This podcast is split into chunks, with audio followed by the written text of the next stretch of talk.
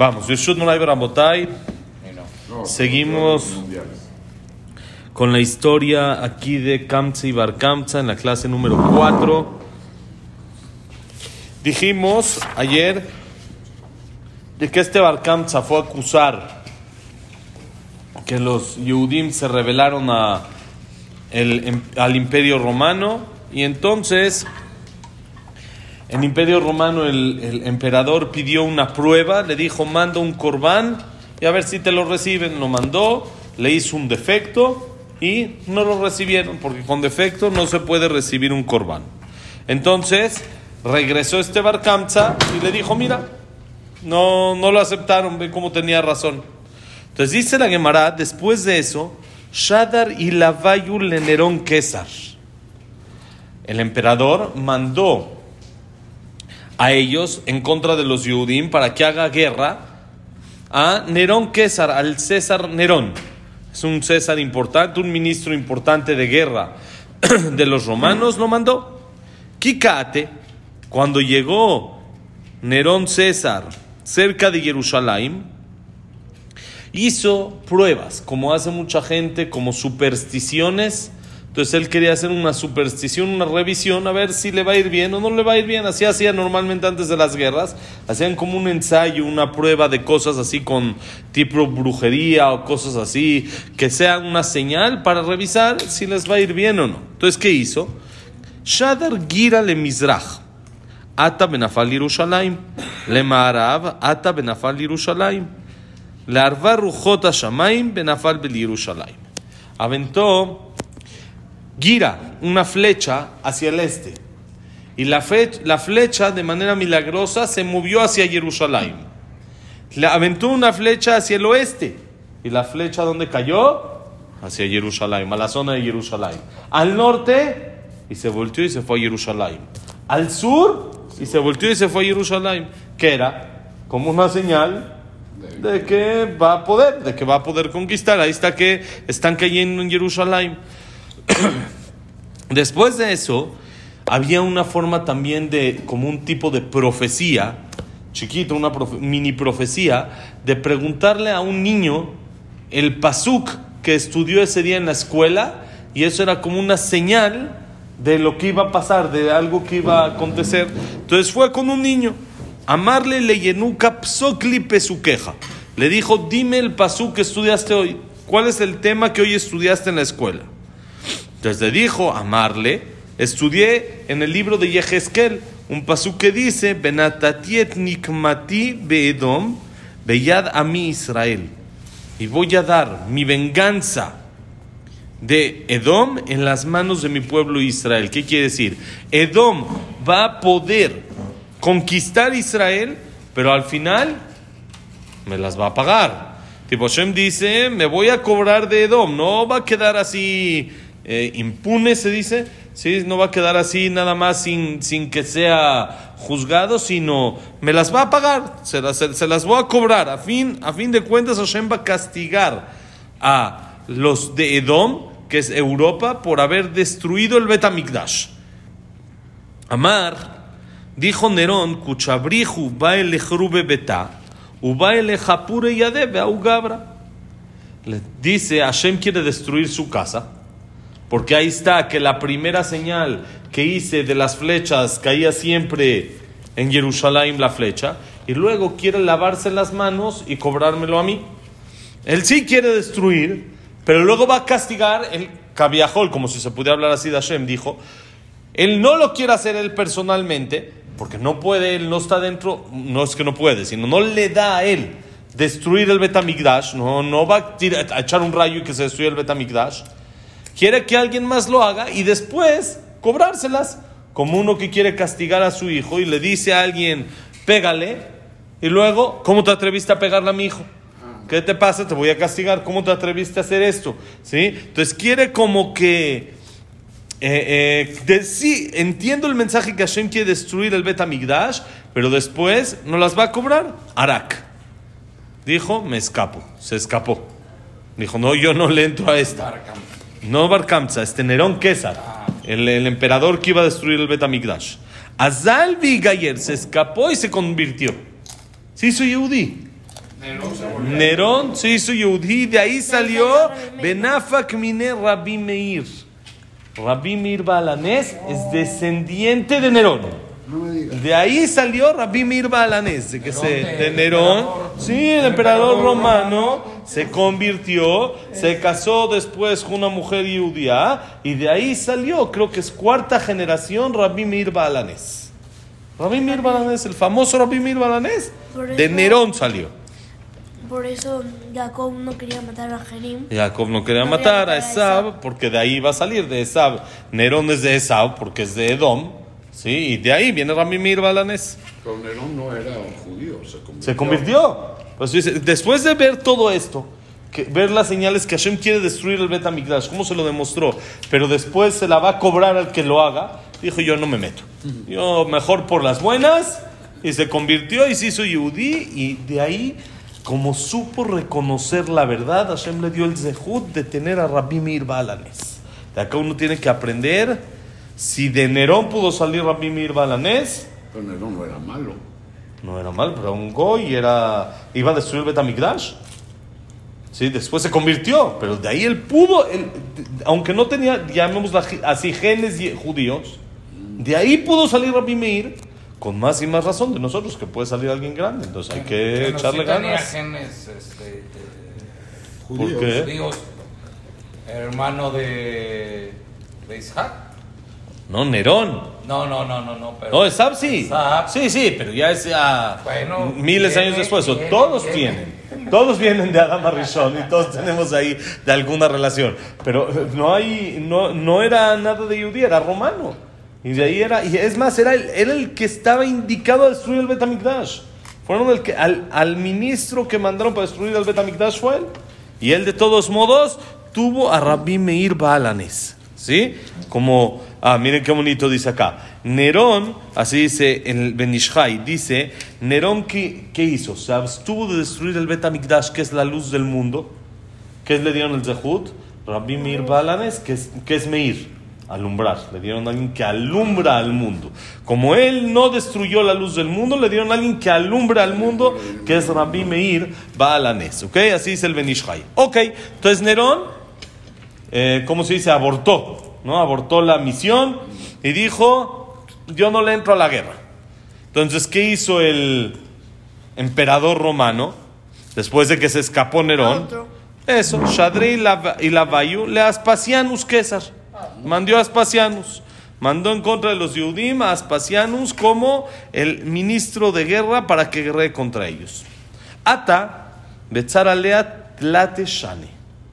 Vino Aspasianus y si- sitió Jerusalén, rodeó Jerusalén tres años. No hay entrada, no hay salida. Tres años. Ese es el ayuno de Azarabe Tebet. Fue cuando empezó la, eh, eh, sitiar Jerusalén.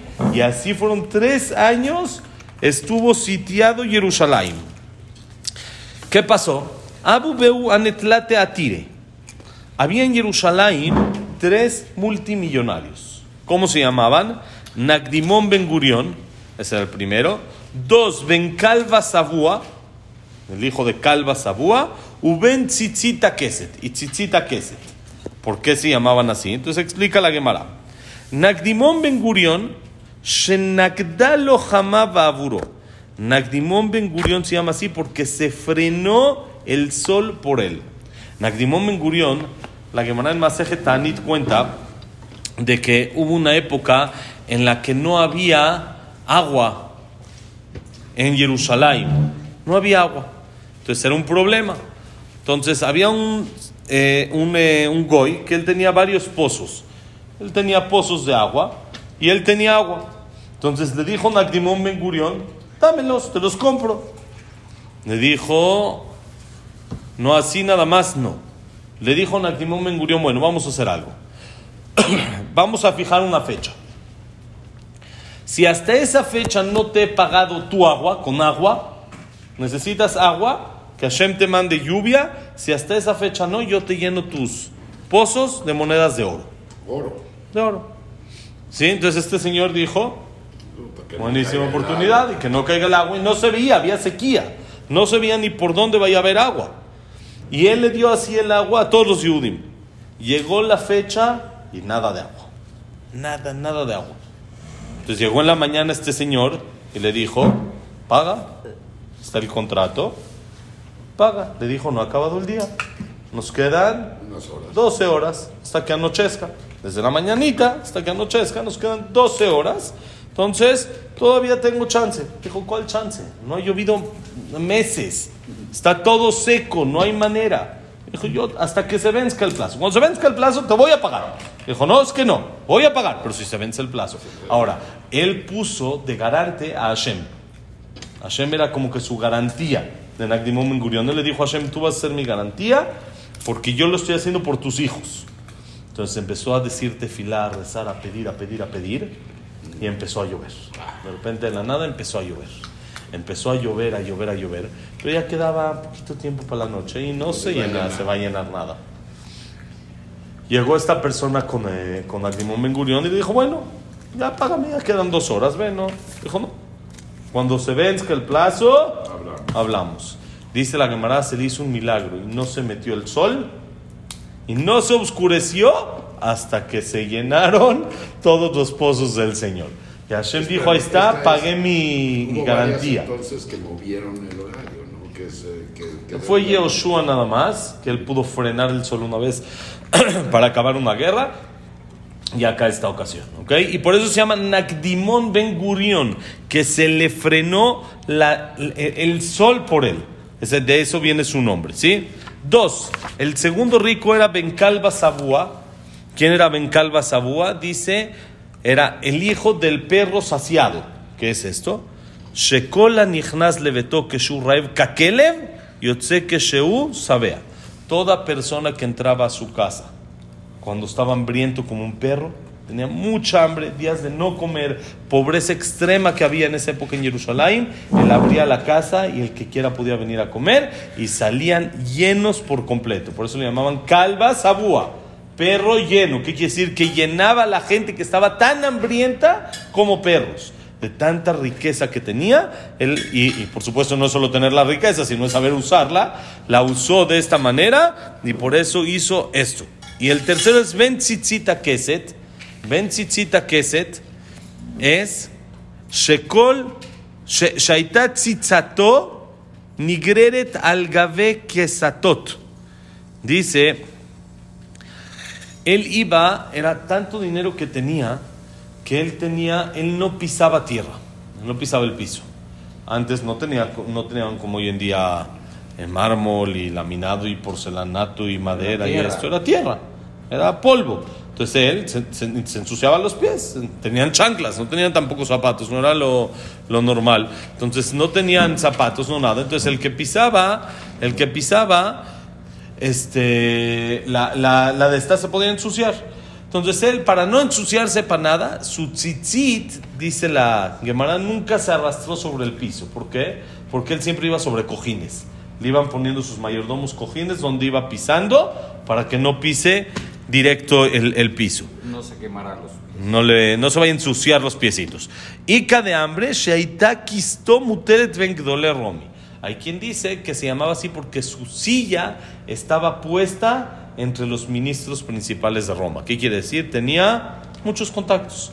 Cuando alguien tiene dinero, automático, tiene contactos. Entonces, estos eran los tres ricos que había en Jerusalén. Entonces, sitió este Aspasianos Jerusalén y ellos dijeron, no hay problema, tranquilos, todos tranquilos, no pasa nada, que nos cite lo que quiera, la cantidad de años que quiera. ¿Por qué? Hadamar Leu, uno de los tres ricos le dijo a los Jajamim, no pasa nada, Ana Zaina Leu Bejite Besare. Yo me, eh, eh, me comprometo, va sobre mí todo tiempo que está sitiado Jerusalén, que no podemos traer de afuera, yo tengo suficientes terrenos y tengo suficientes bodegas para darle a todo el pueblo de Israel trigo y cebada.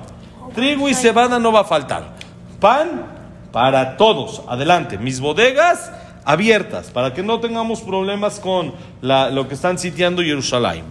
Hadamar Leu, Bedejambra, Bedemilja o Mishja.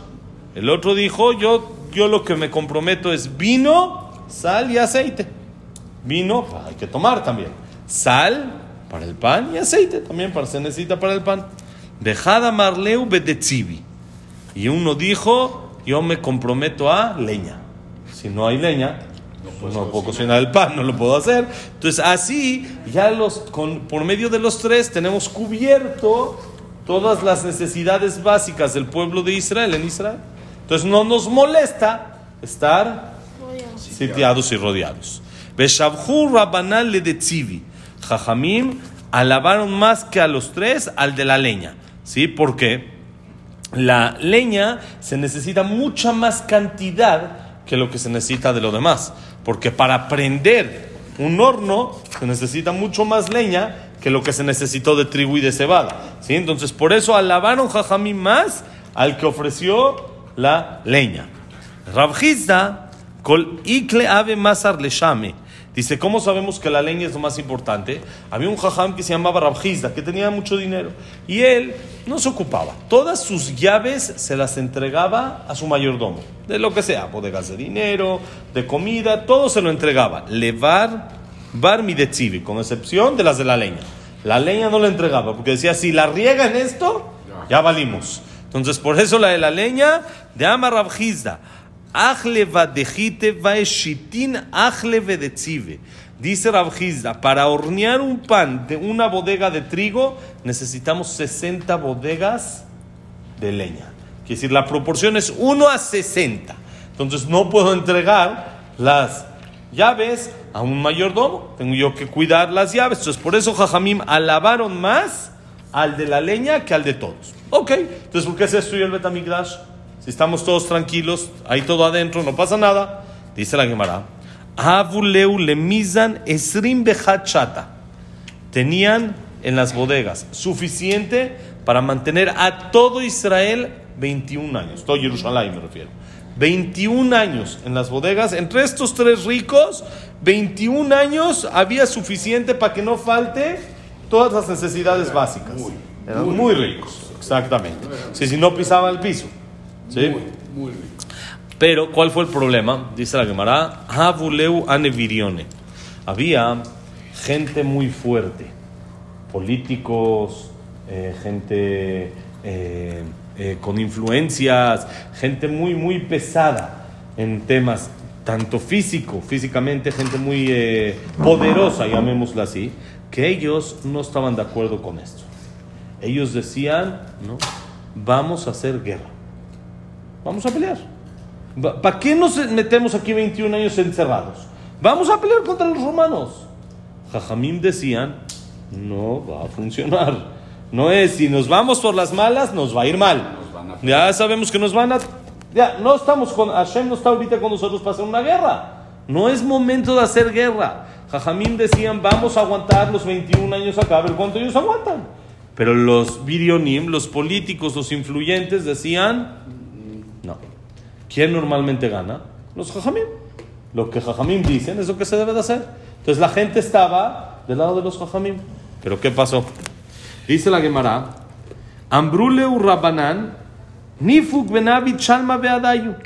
Los jajamim dijeron al revés, ¿saben que En vez de pelear, vamos a ir a hacer las paces con ellos. Hablar con él. Vamos a hablar con ellos, vamos a doblegarlos, doblegarnos, vamos a darles el gobierno, que ellos nos gobiernen y nada más que no nos destruyan el Betamigdash, que nos dejen vivir acá, normal, nos rendimos y ya, punto. que querían destruir el Betamigdash. Ya estaban en guerra, claro, ¿por qué? Por lo de Barcanza. Pero ya iban Ya, estaba- contra. ya iban contra Jerusalén, exacto, ¿por qué? ¿por qué, por qué tomaron eh, Jerusalén como... Jerusalén era, era Israel. Por eso, pero ¿por qué? O sea, Era la- era- es la capital, es lo, lo más importante de Israel. Entonces ahí es como el centro. Si ellos destruyen el Betamigdash, ya conquistaron. Ok. Sí, es como este que querían agarrar el Capitolio, ¿no? Ahorita después de lo de Trump y todo ese asunto. Si tomo el Capitolio, ya está, ya, ya, somos ya, ya no hay manera, ¿sí? Es como que agarrar la, la posición más fuerte que hay. Entonces dijeron, Jajamín, vamos a hacer paz con ellos.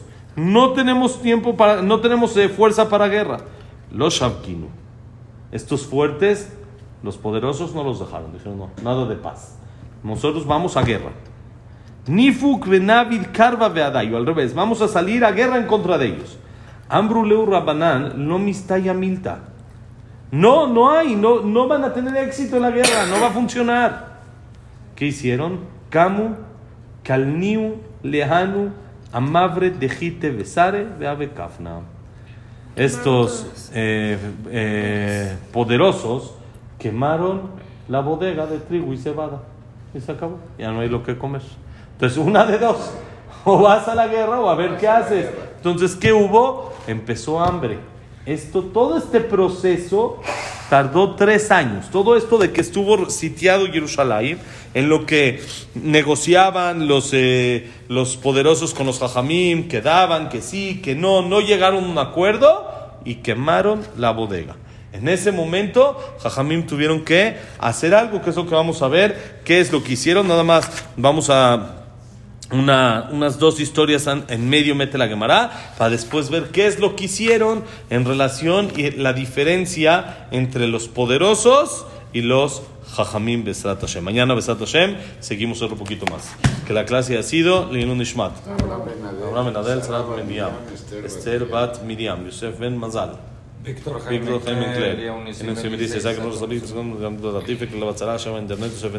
Janet, Yosef Jack Benzelja, Sila Batzalja, Selvat Minimalca, Samuel Ben Amelia, Silva Selva Batadala Simja, David Esra Maril, Uno Batzalá, Samuel Ben Amelia, Eliao Ben Bahie, Eduardo Ben Bahie, Itzhak Abraham Ben Susana, David Saben María. Ya estamos, ya estamos. Y para Refuah Shalema, ya. Refuah Shalema, Elias Eliao Ben Eli. Refuah Shalema, Jack Ben Eva. Moshe ben Rosa, Norma Trinian, Evelyn Matargat, Abraham ben Elin, Jacob ben Rachel, Yosef ben Dora, eh, no.